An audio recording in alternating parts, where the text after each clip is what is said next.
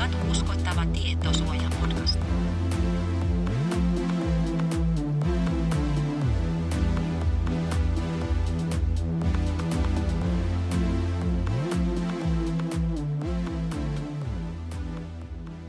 Tervetuloa kuuntelemaan Tietosuojamakasiinia eli katuuskottavaa tietosuojapodcastia. Tämä on podcast kaikille teille, jotka työskentelette tietosuoja-asioiden parissa. Vakio ääninä tuttuun tapaan Hanna Lankinen ja Hannu Järvinen. Kuten aikaisemmissakin jaksoissa, olemme tässä podcastissa yksityishenkilöinä ja tällöin tavanomaiset vastuuvapauslausekkaat ja vastuun rajoitukset soveltuvat. Meille voi lähettää palautetta jakson tiedoissa olevaan sähköpostiosoitteeseen ja voit seurata meitä myöskin Twitterissä tunnuksella TS Makasiini. Nyt on tammikuu vuosi 2023 ja puhutaan niin sanotusta tietosuojaviikosta. Eli käytännössä viikon päättää sitten kansainvälinen tietosuojapäivä, mutta meillä on muutakin juhlinnan aihetta, nimittäin tämä taitaa olla Tietosuojan makasiinin jakso 40. Eli voidaanko sanoa, että ollaan tukevasti keski-ikäisiä? Kyllä, 40 ainakin tietyissä piireissä niin on, on jo tota tällainen keski-iän saavuttamisen merkki. Me ei tietysti oteta tällä kommentilla kantaa siihen, että, että milloin makasiini on puolivälissä tai, tai miten meidän tulevaisuus tästä etenee, se jää nähtäväksi, mutta 40 jaksoa on kyllä erinomainen saavutus. Kyllä sitä juttua on riittänyt, mutta aihe on tietysti kiinnostava ja erin, erilaisia tämmöisiä intohimoja herättävä, niin tästä on hyvä keskustella ja tallentaa puhetta. Me emme oikein osaa muuten tätä tietosuojapäivää juhlia muuta kuin, että palaamme taas asioiden pariin ja kerromme jostain tuoreista ratkaisuista ja ajattelimme, että kuitenkin joku saattaa olla kiinnostunut, että mitä mieltä me olemme tästä erinäisten viranomaispäätösten summasta, mikä on tässä tammikuussa 2023 meitä kohdannut. Joo, varmasti. Meillä on ollut tässä podcastissa kantavana ajatuksena se, että me haluamme alalla työskentelevien ihmisten taakkaa himpun verran helpottaa esimerkiksi sillä tavalla, että me luetaan näitä päätöksiä, ohjeita ynnä muuta läpi. Ja sitä on tosiaan nyt tehty neljän ratkaisun verran, osa Suomesta, osa Euroopasta.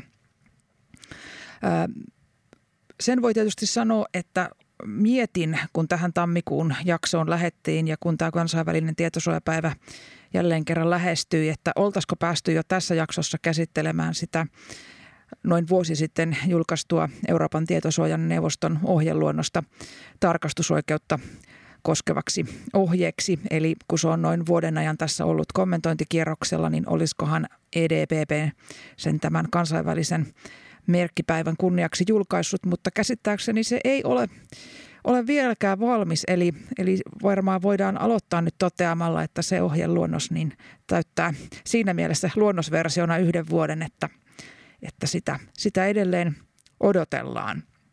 Mutta kyllähän rekisteröityjen oikeuksien näkökulma näissä asioissa, mitä me tänään käydään läpi teille, niin kyllähän se näissä on ilahduttavasti esillä. Eli jos kansainvälisen tietosuojapäivän tarkoitus on yleisesti muistuttaa tai nostaa tietosuojan asiaa, niin totta kai se kytkeytyy kiinteästi myös rekisteröidyn oikeuksien ja niiden toteuttamisen ympärille.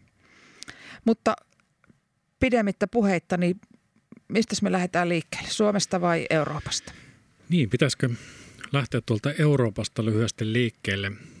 Ja ehkä hyvä huomata sen, että tässä on nyt valittu neljä ratkaisua ja niitä taitaa olla relevantteja ratkaisuja kyllä tuolla enemmänkin, mutta nämä nyt ehkä kuvaa sitä mielenmaisemaa tässä ajan kohdassa. Mä itse katselin tuolla Euroopan tietosuojaneuvoston sivuilla sivuillakin ja, ja taisi olla kansallinen tietosuojaviranomainenkin ja tietosuojavaltuutettu laittoi näistä tiedotteen, eli Tietosuojan neuvosto on julkaissut Facebookia ja Instagramia koskevat kiistaratkaisupäätökset. Ne on pitkiä, pitkiä ratkaisuita ja lopputuloksena on ollut sit, sitten se, että Irlannin viranomainen on määrännyt 390 miljoonan seuraamusmaksun Metalle, eli tälle Facebookin ja Instagramin emoyhtiölle. Ja näissä ratkaisuissa keskeisenä teemana on käyttäytymiseen perustuva mainonta. Ja toki niin kuin ratkaisut on pitkiä ja, ja niitä ei nyt ehkä syytä käydä tässä yksityiskohtaisesti läpi, mutta mun mielestä näissä Euroopan tietosuojaneuvoston kistaratkaisupäätöksissä, niin niistä kannattaa aina mun mielestä huomata se prosessi, että tässä siis Euroopan tietosuojaneuvosto on eräällä lailla riidanratkaisu, eli sitten eurooppalaisten tietosuojaviranomaisten eriävistä näkemyksistä siitä, että miten tämmöisessä asiassa pitää ää, seuraamuksia langettaa. Ja sitten kun tämä kiistaratkaisupäätös on tehty, niin Irlannin viranomainen on joutunut tietyllä tapaa muuttamaan sitä omaa ratkaisuehdotustaan sitten muiden eurooppalaisten viranomaisten kommenttien perusteella. Ja näissä, ja erityisesti nyt näissä Facebook- ja Instagram-päätöksissä, niin mun mielestä se kiinnostava teema on se, että Irlannin viranomaisilla on edelleen aika lailla eriävä – lähestymistapa näihin verrattuna niin kuin moneen muuhun valtion Euroopassa. Ja tämä on johtanut käytännössä siihen, että Irlanti joutui esimerkiksi nostamaan tätä seuraamusmaksun määrää sitten tämän kiistanratkaisumenettelyn jälkeen. Ja substanssi, substanssiaiheessakin niin kuin tällaiset kiistanratkaisupäätökset ovat yleensä mielenkiintoisia myöskin tällä kansallisella tasolla silloin, kun se oma viranomainen on ottanut niissä jonkinlaista kantaa. Ja nyt nämä Facebookia ja Instagramia koskevat kistaratkaisupäätökset ovat juuri sellaisia, mihinkä Suomenkin tietosuojavaltuutettu on osallistunut. Sinänsä ilmeisesti tuossa Facebook-päätöksessä on ollut jonkinlainen prosessuaalinen asia, minkä takia sitten Suomen viranomainen on vetäytynyt siitä käsittelystä, näin siellä todettiin, mutta se Instagramia koskeva päätös, mikä sisältää hyvin samanlaista asiaa, niin siellä on sitten esimerkiksi Suomen viranomainen ottanut kantaa, että Instagram ei ole voinut nojautua vaikka sopimusperusteeseen silloin, kun on ollut kyse tästä käyttäytymiseen perustuvasta mainonnasta. Ja nämä on, nämä on ehkä sitten niin kuin tämmöiselle suomalaiselle – tietosuoja-asiantuntijalla, niin kun miettii, että miten näitä ratkaisuja lähestyy ja, ja mitä niistä sitten opettelee tai, tai yrittää ymmärtää, niin mun vinkki on ainakin se, että katsoo, että miten se kansallinen viranomainen on siellä suhtautunut tähän asiaan. Ja toinen tietysti kiinnostava kulma näihin ratkaisuihin on se, että kuinka eriäviä mielipiteitä siellä, siellä nyt sitten e-, esitetään ja varsinkin nyt tässä muut maat vastaan Irlanti, niin tämä tuntuu olevan aika semmoinen toistuva kuvio näissä kiistaratkaisupäätöksissä. Oletko Hanna samaa mieltä tästä lopputuloksesta? Olen, koska kyllä tässä jonkinlainen déjà vu tulee. Jos me sitten ajatellaan tätä asiaa sellaisen suomalaisen rekisterinpitäjän kannalta, joka ei niin ihan hirveästi, tai joka keskittyy toiminnassaan enemmän kotimaahan ja vaikka ajatellaan viranomaistoimintaa, niin mitäs tästä, onko tässä ratkaisussa jotain sellaista, mikä pitäisi Suomessakin aivan kaikkien rekisterinpitäjien huomioida vai, vai onko nämä tämän kaltaiset päätökset, joita tuolta Euroopasta tulee ja joita, joita niin kuin, äh, suurella mittakaavalla siellä tehdään, niin voiko kukaan rekisterinpitäjä ajatella, että, tämä ei itse asiassa nyt just meitä koske. Niin se Facebook ja Instagram saattaa tuntua aika kaukaisilta omaan toimintaan, omaan toimintaan liittyen, mutta sinänsä se ydinkysymys, että jos tässä on kuitenkin ollut se, että mikä on se lainmukainen käsittelyperuste niille kerätyille henkilötiedolle, voidaanko käyttää suostumusta, voidaanko mainontaa suorittaa sopimusperusteella ja muuta, niin ne on tietysti sellaisia asioita, mitkä saattaa soveltua pienempienkin yritysten toimintaa. Ja se on tietysti valitettavaa, että näin ratkaisut on satoja ja satoja sivuja, niissä selostetaan prosessuaalisia kysymyksiä, niissä selostetaan, minkälaisia vastalauseita kukin valtio on tehnyt ja sitten vielä Irlannin viranomainen tekee sen lopullisen päätöksen, joka sekin on sitten varmasti satoja sivuja, niin sitten saattaa olla kyllä vähän hankala löytää sitä punaista lankaa niistä, mutta ydinkohdat on hyvä ymmärtää, että mikä, mik, mistä siellä on taisteltu siellä kiistaratkaisumenettelyssä. Sehän olisi erittäin hienoa, jos viranomaiset julkaisisivat näiden päätösten yhteydessä jonkinlaisen sellaisen tiivistyksen siitä, että, että mitä eri asioita tässä on linjattu tai ratkaistu ja minkälaista toimintaa tai toimialoja käsittelyä tämä koskee, koska se on ihan totta, että kun tähän välillä monisataa sivuiseen useimmin ehkä moni kymmensivuiseen, mutta ajoittain jopa, jopa sadan sivun, sivun ylittävän lukuurakkaan lähteen, niin sitä ei aina oikein sen lähtiessään tiedä, että mitä, mitä tässä pitäisi tarkkailla ja pitää silmällä niin ehkä se, se vaikuttavuus olisi jotenkin paremmalla tasolla, jos, jos saisi jonkinlaisen tiivistämän koosteen, että tässä kuuluisa villakoiran ydin tässä asiassa ovat seuraavat kolme pointtia. Niin ja ehkä kuulijatkin huomaavat, että mekin vältetään nyt sitä villakoiran ytimen paljastamista tässä näin, mutta tosiaan ehkä ne juuri tuohon oikeusperusteeseen kytkeytyy juuri näissä Facebook- ja Instagram-päätöksissä. Ja tämän lisäksihän sieltä on tullut sitten nyt näiden jälkeen vielä se WhatsApp-päätös, mutta se jääkö sitten mahdollisesti tuleviin kertoihin.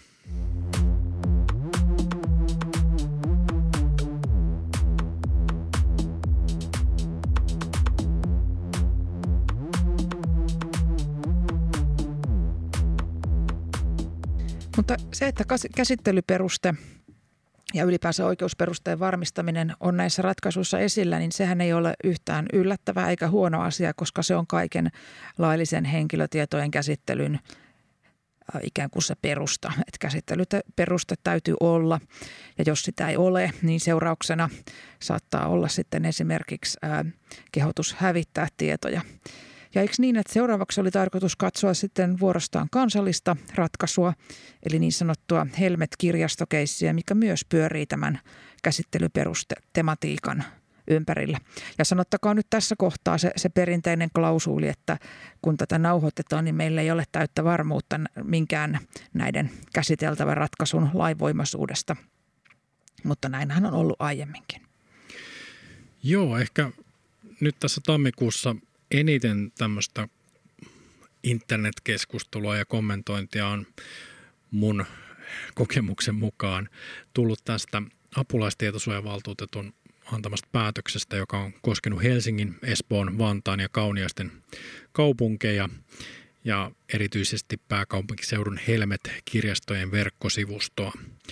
Ja siellä on ollut käytössä Google Analytics ja siellä on sitten apulaistietosuojavaltuutettu katsonut, että, että siellä on voinut joutua sitten henkilötietoja näiden evästeiden kautta ulkopuolisten tai voinut, voinut välittyä sivullisille. Eli nyt tässä on siis kysymys muodikkaasta evästeaiheesta ja ehkä tämä on nyt sitten se kansallinen Google Analytics-ratkaisu vai voidaanko näin todeta? No kyllä, kyllä varmasti voidaan todeta. Tässä tosiaan, jos nyt ihan lyhyesti haluan referoida mistä kyse, niin, niin, niin ää, viime vuoden puolella joulukuun 13. päivähän tosiaan tietosuojavaltuutetun toimisto tämän ratkaisun antoi ja se nyt sitten tammikuun 17. päivä uutisoitiin. Ja, ja tässä asiassa oli kyse siitä, että, että täällä sivustolla oli välttämättömien evästeiden lisäksi ollut käytössä seurantateknologioita, joiden tarkoituksena oli kävijäseuranta ja verkkosivujen kehittäminen. Ja sitten kun apulaistietosuojavaltuutettu tätä lähti ratkaisemaan, niin, niin ratkaistaviin kysymyksiin lukeutuu muun muassa se, että onko rekisterinpitäjällä ollut, ollut pätevä tietosuoja-asetuksen edellyttämä käsittelyperuste – verkkosivujen seurantateknologioiden kautta kerättyjen henkilötietojen jatkokäsittelylle. Eli jos joku haluaa vielä ikään kuin palauttaa mieleen sitä, että mikä oli tietosuojaviranomaisen ja Traficomin toimivalta näissä evästeasioissa, niin tästä päätöksestä voi ensinnäkin lukea, lukea sitä puolta, että miten Traficom ikään kuin valvoo sitä evästeiden asettamisen vaihetta ja tietosuojavaltuutettu sitten sitä, sitä jatkokäsittelyä, millä siis tarkoitetaan sitä seurantateknologian kautta kerätyn tiedon hyödyntämistä, käyttämistä ylipäänsä. Ja sitten tässä ratkaistiin muun muassa informointiin liittyviä asioita, koski sekä informointia yleisesti että sitten tätä kansainvälisten tietojen siirton, siirtojen puolta, mitä tässä katsottiin tapahtuvan. Ja sitten ylipäänsä tietysti tuo kansainvälisten siirtojen laillisuus oli tässä käsittelyssä. Ja jos tuossa edellä käsitellyssä eurooppalaisessa asiassa puututtiin – henkilötietojen käsittelyn perusteeseen, niin ihan se sama tosiaan on esillä myös tässä ratkaisussa ja todettiin, todettiin sitten viranomaisten toimesta muun muassa niin, että Helmet-kirjastoilla ei ole ollut lainmukaista henkilötietojen käsittelyperustetta näiden seurantateknologioiden kautta kerättyjen henkilötietojen jatkokäsittelylle, vaan ne ovat käsitellyt näitä tietoja esimerkiksi verkkosivujen kehittämistarkoituksessa ilman lainmukaista käsittelyperustetta. Ja sitten myös informointi on ollut puutteellista liittyen näiden ää, käytettävien seurantateknologioiden tuottamasta henkilötietojen käsittelystä mukaan lukien ne siirrot kolmansiin maihin ja myös se itse, itse asiassa se siirto ylipäänsä on tapahtunut sitten ilman lainmukaista siirtoperustetta. Ja kuten arvata saattaa, niin silloin jos tietosuojaviranomainen havaitsee, että henkilötietojen käsittelyperuste on esimerkiksi kokonaan puuttunut, niin yllättävää ei ole se, että seurauksena on se, että tulee määräys hävittää tietoja. Ja näin on käynyt tässäkin tapauksessa, eli tässä, tässä sitten annettiin määräys hävittää näiden verkkosivujen seurantateknologioiden kautta kerättyjä henkilötietoja äh, niiden rekisteröityjen osalta, joiden tietoja olisi, olisi sitten äh, hyödynnetty tai säilytetty ilman tätä lainmukaisen perusteen olemassaoloa. Ja tämä määräys ulotettiin sitten myös niihin tietoihin, mitä olisi siis siirretty Yhdysvaltoihin ilman pätevää siirtoperustetta. Miten sä Hannu ajattelisit, että tällainen hävittämisvaatimuksen ulottaminen myös Yhdysvaltoihin siirrettyihin tietoihin, niin kuinka kohan realistista sen toteuttaminen on? Niin, se on varmaan yksi yksi sellainen teema, mikä, mitä eniten tässä on pyöritelty, eli tässä on kuitenkin sitten Google-järjestelmiin varmasti jotain tietoja päätynyt, niin se voi olla sitten vähän hankalampi, hankalampi rasti. Ja se, mikä ehkä lukijalle jää pikkusen avoimeksi, on se, että minkälaisia henkilötietoja tässä itse asiassa sitten kerättiin. Eli tuosta ratkaisusta hyvin käy ilmi, että siellä on tehty jopa vähän niin kuin teknistä analyysiä, mutta ehkä se, siitä on sitten jätetty jotain asioita pois sitten tästä julkisesta versiosta, että ää, mitkä on ne ollut ne, ne tiedot, mitä sinne on siirtynyt ja, ja muuta. Eli se ei ole ihan ainakaan tämmöiselle ulkopuoliselle lukijalle, niin on pikkusen hankala ymmärtää, että mitä kaikkea siellä on tapahtunut.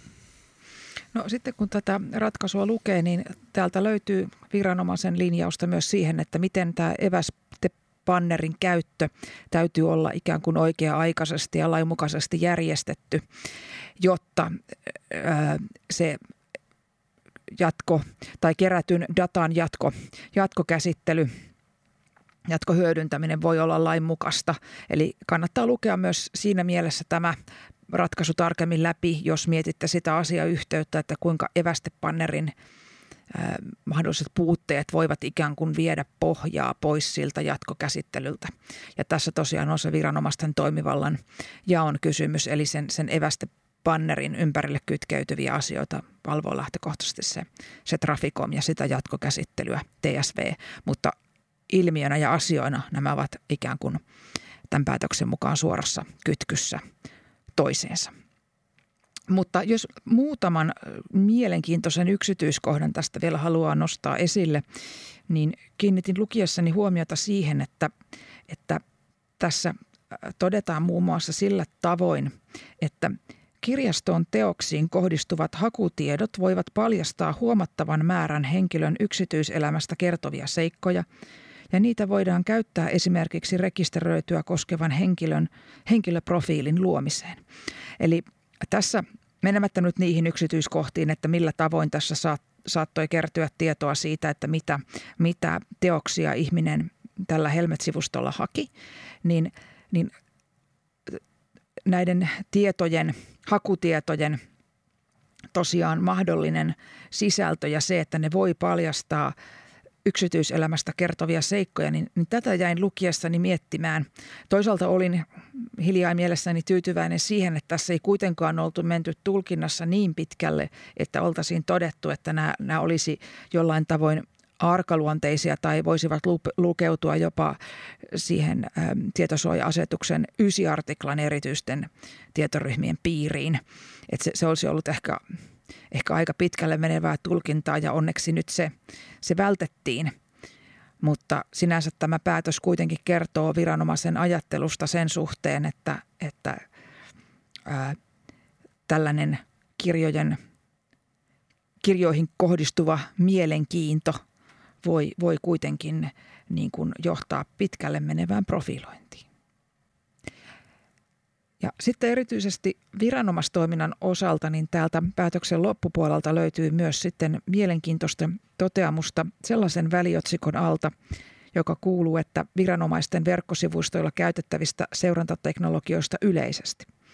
Niin tässä, tässä ratkaisun osiossa apulaistietosuojavaltuutettu sitten korostaa – että viranomaisten verkkopalveluita olisi lähtökohtaisesti voitava käyttää ilman, että henkilö saattaa altistaa itsensä kolmansien osapuolten ää, tarkoituksiin tapahtuvalle tiedon keruulle ja, ja että verkkopalveluita olisi voitava käyttää ilman, että tietoja näistä verkkosivuvierailuista päätyy esimerkiksi kaupalliseen käyttöön ja ulkopuolisten profilointitarkoitukseen. Ja edelleen todetaan, että viranomaisen ei myöskään tulisi käyttää verkkosivustollaan vierailijoiden henkilötietoja maksuvälineenä. Ja viranomaisen tulee tämän vuoksi tehdä asianmukainen arviointi siitä, onko kyseessä esimerkiksi maksuton palvelu, jonka käytön vastikkeena voivat tosiasiassa olla rekisteröityjen henkilötiedot. Ja sitten hiukan jäljempänä vielä kannustetaan viranomaista harkitsemaan tarkkaan, millaista seurantateknologiaa sen verkkosivustolla on tosiasiassa tarpeellista olla ja voitaisiko sitä verkkopalvelua tarjota täysin ilman muita kuin näitä toiminnan kannalta välttämättömiä seurantateknologioita. Ja sitten pidetään perusteltuna, että viranomaisen pitäisi huomioida sen kaltaisia asioita, että, että sivustolla saattaa vierailla heikommassa asemassa olevia henkilöitä, mukaan lukien iäkkäät henkilöt ja lapset, eli sellaisia kävijöitä, joiden digitaidot voivat olla puutteelliset tai joiden voi olla haastava ymmärtää, mistä näissä seurantateknologioiden kautta tapahtuvassa henkilötietojen käsittelystä on kyse ja millaiseen käyttöön ne tiedot saattaa päätyä. Eli summa summarum, syy miksi halusin tämän nyt sanoa ääneen on se, että mietin tätä lukiessani sitä, että, että mihin ää, sääntelyyn tai, tai muuhun pohjaan tässä nyt sitten tällaiset vaatimukset tai vähintäänkin suositukset itse asiassa perustetaan.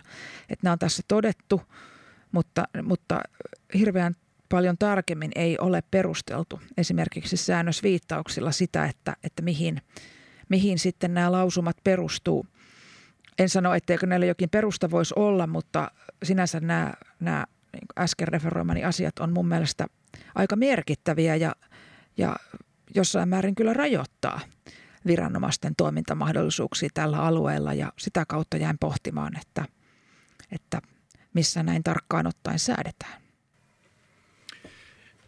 Eli perusperiaate pitäisi siis olla se, että näistä viranomaisia koskevista rajoituksista niin tulisi olla joku nimenomainen säädösperusta. Niin kai se voidaan ihan yleisesti hallintolaistakin johtaa, että on, on tarve, tarve perustella päätökset semmoisilla säädöksillä, mitä kyseisen päätöksen antavan viranomaisen toimivaltaan kuuluu. Mutta vielä yksi näkökulma tähän Helmet-ratkaisuun. Ja otetaan tästä ehkä aasinsiltaa sitten toiseen tapaukseen, josta vielä myös tänään puhutaan. Tässähän oli siis viranomaisia koskeva ratkaisu, jossa todettiin puutteita muun muassa henkilötietojen käsittelyperusteessa, rekisteröityjen informoinnissa, perusteessa siirtää henkilötietoja Yhdysvaltoihin. Ja sitten näissä tietosuoja-asetuksen säätämissä yleisissä periaatteessa, eli niin sanotussa vaikka privacy by default ja privacy by design ajattelussa, mitkä edellyttää rekisterinpitäjää jo ennalta suunnittelemaan sen henkilötietojen käsittelyn niin, että se tulee kokonaisuudessaan tapahtumaan, tapahtumaan laillisesti. Eli hyvin monenlaisia ja osin perustavaa laatua olevia puutteita. Mutta sitten, kuten tiedetään, niin, niin ää, julkisen sektorin toimijathan on tässä suhteessa näiden kuuluisien GDPR-sakkojen ulkopuolella. Eli, eli tästä ei, ei tämän kaltaisia rahallisia seuraamuksia sitten viranomaisille voinut tulla. Mutta kerropa Hannu erästä, erästä toisesta tapauksesta, jossa myös sitten kohteena oli yksityisen sektorin toimija ja jolta myös puuttui henkilötietojen käsittelyn perusteita. Ja siinä oli sitten selkeitä euromääräisiä sanktioita annettu. Niin, viittaat varmaan nyt tähän sykemittarikeissiin, mikä on ainakin julkisessa keskustelussa niin yhdistetty Polariin, eli tähän suomalaiseen sykemittarivalmistajaan. Ja siellä tosiaan seuraamusmaksu taisi olla yli 100 000 euroa ja, ja se keskeinen puute tässä toiminnassa oli se, että painoindeksin ja maksimaalisen hapenottokyvyn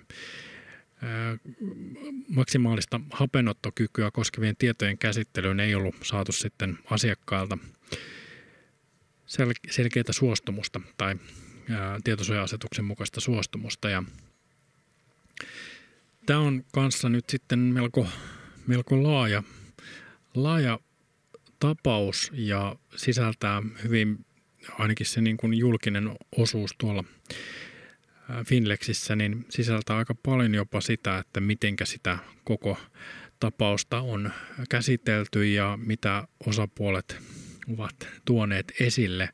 Ja mun mielestä se semmoinen hyödyllinen seikka jokaisen asiantuntijan on lukea se, että kun tämä on rajat ylittävä keissi, eli tässä on ollut myöskin mukana sitten muita eurooppalaisia viranomaisia ja ja sitten Suomen viranomainen on toiminut tämmöisenä johtavana viranomaisena, niin tämä on ollut semmoinen keissi, mikä ei ole sitten mennyt tämmöiseen kiistan ratkaisun menettelyyn, vaan sitten on tietynlainen konsensus saavutettu, mutta, mutta esimerkiksi nyt niin kuin seuraamuksissa, niin Ranskan viranomainen on selkeästi ollut vähän tiukemmalla linjalla sitten seuraamuksien suhteen. Ja näin mä tulkitsin, että tietyllä tapaa se on johtanut sitten siihen, siihen tota, tähän euromääräisenkin sanktioon.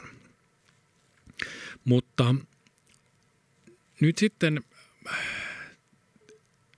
se, että mikä, mikä tässä on niin kuin ollut se suostumuksen lisäksi se keskeinen asia, niin, tai keskeisiä asioita, niin mä kiinnitin huomiota nimenomaan siihen, että kun kyseessä on tämmöinen sykemittari ja sitten siihen liittyvä sovellus, niin tässä hyvin selostetaan sitä problematiikkaa, että, että jos kuluttaja ostaa laitteen ja, ja tietyllä tapaa sen laitteen käyttöön tarvitaan sitä sovellusta, niin minkälainen niin kuin käsittely on asianmukaista. Ja ää, mun mielestä tässä laitevalmistaja eli Polar on selkeästi väittänyt monessa kohtaa, että sykemittaria käyttääkseen ei tarvitse sitä varsinaista sovellusta ja, ja muutenkin se, sen käyttö ei ole pakollista, mutta mitä mä nyt noista sykemittarista on ymmärtänyt, niin aika, aika vaillinaiseksi käyttö jää, jos sitä,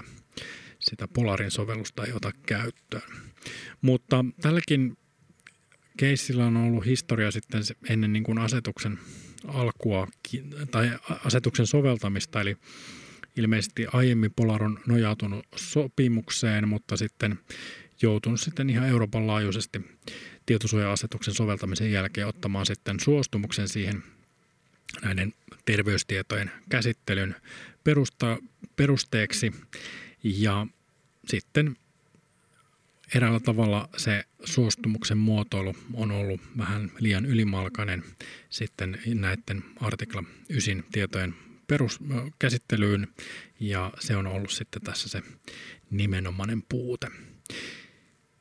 Sinänsä tässä on myöskin hauskaa se, että, että tässä on ollut myöskin tämä tuotekehityspuoli mukana ja, ja mitenkä sitä pystyy mahdollisesti vastustamaan. Ja tässä vastauksesta kävi ilmi, että, että tämä ei ole ollut sitten mahdollista ainakaan tähän mennessä, mutta en tiedä tuleeko se sitten, sitten mukaan myöhemmin.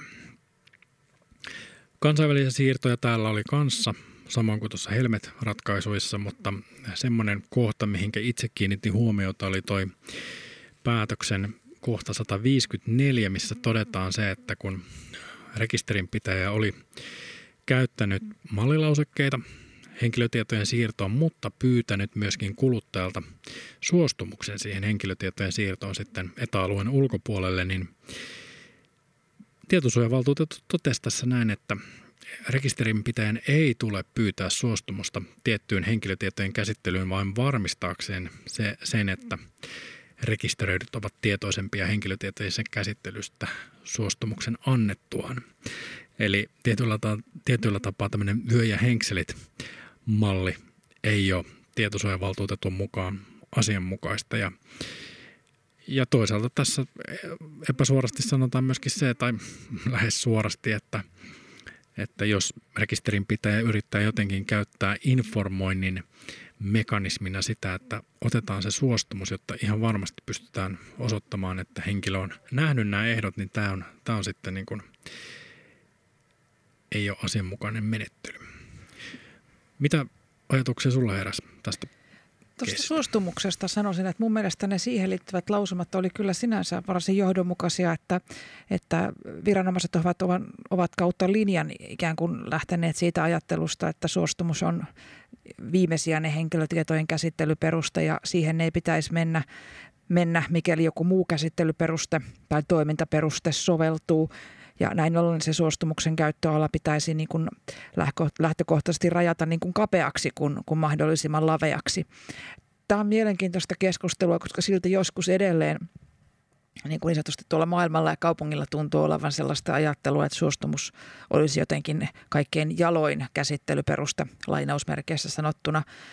Esimerkiksi siitä syystä, että se parhaiten toteuttaisi sitä ihmisen itsemääräämisoikeutta ja sitä olisi mahdollistamassa sitä tiedollista toimintaa, mutta mun mielestä on hyvä, että se on tuossa noinkin, noinkin selkeästi sanottu, että, että vyötä ja henkseleitä ei kumpaakin tarvita. Niin, ja siis tämä suostumus liittyy nimenomaan sinne henkilötietojen kansainväliseen siirtoon, mutta itse näiden syketietojen ja muiden osalta, niin tietysti se suostumus oli tarpeen. Ja, ja jos kuulijoissa on joku, joka suunnittelee mobiilisovellusta ja terveystietojen keräämistä, niin tämä on varmaan sellainen ratkaisu, mihinkä on syytä paneutua ja katsoa, että mitä siellä, minkälaisia vaatimuksia siellä sitten viranomainen katsoo olevan.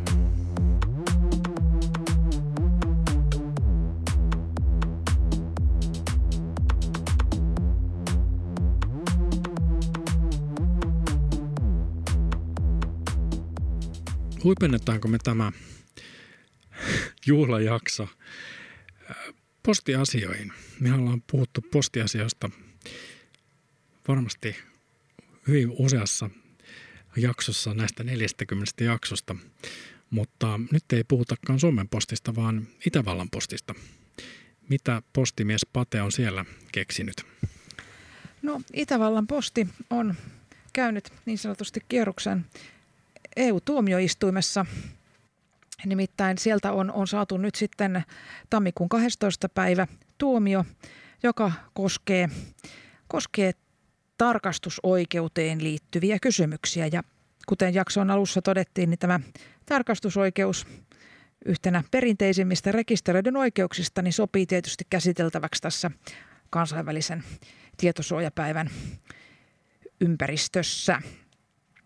Ensinnäkin, jos jotain haluaa sanoa, niin, niin tuota, tätäkin ratkaisua on, on suht pitkään saatu, saatu odottaa, että tuossa kun katselin tämän tuomion päivämääriä, niin näyttää, että kaikkinensa asian käsittelyaika on ollut lähes kaksi vuotta. Eli siitä, kun tämä ennakkoratkaisupyyntö saapui unionin tuomioistuimeen, niin on melkein, melkein pari vuotta mennyt asian, asian käsittelyyn. Että varmasti sielläkin on paljon asioita ja tilastot kai kertoo, että vuosi vuodelta määrä, määrä kasvaa, mutta ei näiden GDPR-tulkintojen odottaminen ole mitään hätäisen hommaa. Sehän me on jo tiedetty pitkään.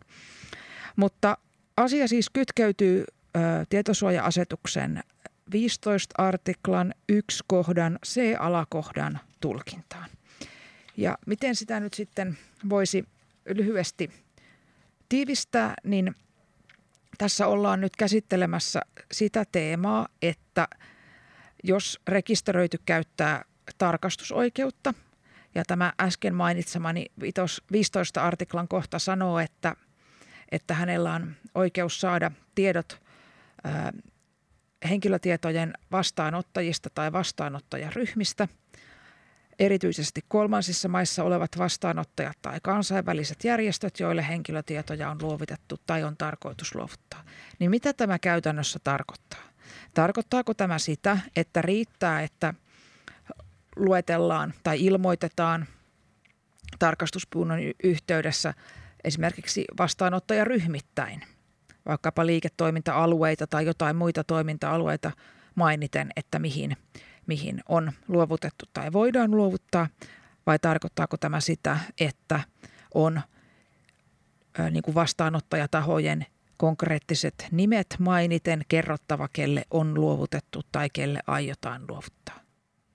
Ja sitten jos lähdetään katsomaan tarkemmin sitä, että, että mitä tämä tapaus nyt on, on syönyt, niin tästä tuomiosta voidaan lukea muun muassa sen kaltaisia asioita, että silloin kun tällaista tarkastuspyyntöä on täällä Itävalla postissa aikanaan käsitelty, niin, niin siellä on lähdetty vastaamaan henkilölle siitä näkökulmasta, että että tietoja on käsitelty markkinointitarkoituksessa ja tietoja on siirretty tahoille, joihin lukeutuu esimerkiksi mainostajia, jotka toimii postimyynnissä ja perinteisen kaupan alalla tai jotka ovat tietojen käsittelyyhtiöitä tai osoitetietojen julkaisijoita, järjestöjä, kuten hyvän tekeväisyysjärjestöjä ja näin. Eli on menty ikään kuin vastaanottajaryhmätyyppisellä ää, vastaustyylillä nimiä mainitsematta. Ja tämän menettelyn oikeellisuutta nyt siis lähdettiin testaamaan ja arvioimaan. Ja ää, lopputulema sitten on sen kaltainen, että, että tuomioistuin katsoo tämän kyseisen 15 artiklan kohdan tarkoittavan sitä, että rekisteröidyllä on mahdollisuus valita, että haluaako hän saada tietoja, mitkä koskee nimenomaisia vastaanottajia, joille niitä tietoja on luovutettu tai joille on tarkoitus luovuttaa niitä, vai haluaako hän valita että hän haluaa saada tietoa vastaanottajaryhmätasolla. Eli ihmisen rekisteröidyn näkemys ja tahtotila olisi siis, tai on siis merkittävä. Ja tuomioistuin perustelee sitten tätä linjausta sillä tavoin, että, että tämä tarkastusoikeus kytkeytyy tähän rekisteröidyn eri oikeuksien kokonaisuuteen sillä tavoin, että, että esimerkiksi tarkastusoikeuden ja tiedon korjaamisen ja monen muun oikeuden pitäisi niin kuin muodostaa tämmöinen looginen ketju. Ja tarkastusoikeus ja se, että tarvittaessa on lähtökohtaisesti oikeus saada ihan nimitasolla tietoja näistä luovutuksen saajista, niin se on edellytys sille, että esimerkiksi tietojen korjaamisoikeus voi täydessä mitassa toteutua. Ja on edellytys sille, että se rekisteröity voi ylipäänsä arvioida sen hänen kohdistuneen tietojen käsittelyn lainmukaisuutta. Eli ainahan on tiedetty se, että tietosuoja-asetuksessa ei pidä niin kuin lukea vain yhtä artiklaa kerrallaan, vaan sen katsantokannan pitää olla laaja, laajempi. Ja, ja tässä tu- tuomiossa se hyvin näkyy, että tarkastusoikeuden sisältöä arvioitiin tässä oikeuksien kokonaisuudessa. No edelleen sitten mainitsemisen arvosta on se, että vaikka, vaikka tässä tuomiossa lähdetään siitä ajattelusta, että rekisteröidyllä on oikeus valita, haluaako hän vastaanottaja ryhmittäin vai konkreettisten vastaanottajien nimitasolla näitä tietoja. Niin sitten kun tähän vastaamista rekisterinpitäjä harkitsee, niin siinä kuuluu ottaa huomioon se, että oikeus henkilötietojen suojaan ei ole absoluuttinen. Eli näin ollen kiinnitetään huomiota siihen kontekstiin. Ja tässä tuomiossa todetaankin sitten, että erityisissä olosuhteissa voidaan hyväksyä se, että tällaisten konkreettisten vastaanottajien listaa ei ole mahdollista toimittaa. Ja, ja näin ollen tätä tiedonsaantioikeutta voidaan rajoittaa esimerkiksi silloin, jos on mahdotonta luovuttaa tätä konkreettista nimilistaa esimerkiksi siitä syystä johtuen, että ne vastaanottajatahot eivät ole vielä tiedossa. Ja eikö täällä ollut kuitenkin se sama tu, äh, niin kuin tuttu sanapari, että jos pyyntö on ilmeisen perusteeton ja kohtuuton tai kohtuuton? Kyllä. Tämä on tässä seuraavana, eli, eli se ikään kuin klassinen tarkastusoikeuteen aina liittyvä arviointi siitä, että onko pyyntö yksittäistapauksessa perusteeton tai kohtuuton, niin se voidaan tähän yhdistää, mutta – tässä toki todetaan se, että, että rekisterinpitäjän on sitten pystyttävä osoittamaan se pyynnön ilmeinen perusteettomuus tai kohtuuttomuus. Että jos tähän vedotaan, mikä varmasti voi olla poikkeus, niin se pitäisi pystyä sitten myös näyttämään. Ja se, mitä tässä tuomiossa ei sanota, niin on sitten itse asiassa tämä asetuksen 15 artiklan neloskohta, eli, eli kun mä tätä luin, niin mä sitten jäin ajattelemaan, että onhan tässä tietysti vielä mahdollista huomioida tai kuuluu huomioida sekin, että, että voisiko tämä vastaanottaja, vastaanottajien nimilistan tai vastaanottajaryhmien listan luovuttaminen rekisteröidylle vaikuttaa sitten haitallisesti muiden oikeuksiin ja vapauksiin. Miten sä ajattelet, voiko tämmöisiä tilanteita käytännössä tulla, missä voitaisiin vedota tähän 15 artiklan nelosalakohtaan ja sanoa, että, että tietoja ei luovuteta? Varmasti tyypillisiä tällaisia tilanteita on nämä viranomaisluovutukset, eli niissä on usein jopa lainsäännös, joka kieltää sitten kertomasta näistä luovutuksista, niin ne varmaan putoaa juuri tähän, tähän kategoriaan ja en, en usko, että, että tällä niin kuin tuomiolla onkaan tarkoitus mu, niin kuin muuttaa niitä kansallisia käytäntöjä, mitä näissä tiedonluovutuskielloissa on. Niin sinänsähän tämä tuomio pohjimmiltaan lähti tästä niin kuin postin toiminnassa suoritetusta henkilötietojen käsittelystä ja niiden luovuttamisesta esimerkiksi markkinointiin tai muuhun, muuhun kaupalliseen käyttöön. Että viranomaisluovutukset eivät ainakaan tämän tekstin perusteella olleet, olleet tosiaan edes arvioinnin kohteena. Mutta jos vielä yrittää tiivistää sitä, että mitä tästä nyt kannattaisi jokaisen suomalaisen rekisterinpitäjän laittaa korvan taakse, niin, niin en tiedä onko ensimmäinen kerta, mutta varmasti ainakin ensimmäisiä kertoja, kun missään tämän kaltaisessa tuotoksessa, kuten EUTn tuomio, niin, niin todetaan se, että, että tietyissä tilanteissa täytyy olla valmis antamaan konkreettinen nimilista tahoista, joille on luovutettu tai on tarkoitus luovuttaa. Ja tätä, tätä niin kuin sanoessani jään tietysti miettimään sitä, että edellyttääkö tämä sitten rekisterinpitäjältä käytännössä jonkinlaisen luovutuskirjanpidon ylläpitämistä. Varmasti jo pelkkä osoitusvelvollisuuskin saa aikaan sen, että jos henkilötietoja luovutetaan, niin siitä täytyy jotain, jotain niin sanotusti mustaa valkoiselle jäädä. Mutta kyllä tämä tuomio varmasti antaa itse kullekin aiheen tarkastella, että onko ne luovutuksia koskevat tiedot sillä tavoin keskitetysti olemassa ja saatavissa, että niitä voidaan tarvittaessa sit kohtuullisella vaivalla ihmisille toimittaa. Ja toinen näkökohta, mitä mä tähän liittyen mietin, on se, että, että kauanko näitä tietoja pitää itse asiassa säilyttää. Että tietysti siitä voi olla Suomessakin rekisterinpitäjäkohtaista sääntelyä tai jotain muuta omaa, omaa rekisterinpitäjän sisäistä määrittelyä, että mikä vaikka tällaisten tietojen säilytys- tai arkistointiaika on – mutta ikään kuin se idea, että, että täytyykö näitä tietoja säilyttää vaan sitä varten, että jos ihminen sattuu niitä kysymään, niin, niin itse olisin niin taipuvainen ajattelemaan, että se säilyttämisaika ja tarve määritellään ensisijassa ehkä muista lähtökohdista. Sitten tämmöiset luovutustiedot sen jälkeen poistetaan. Ja sitten jos rekisteröity niitä, niitä kovin vanhoja luovutuksia kyselisi, niin silloin lienee mahdollista vastata, että meillä ei enää ole, ole näitä tietoja olemassa.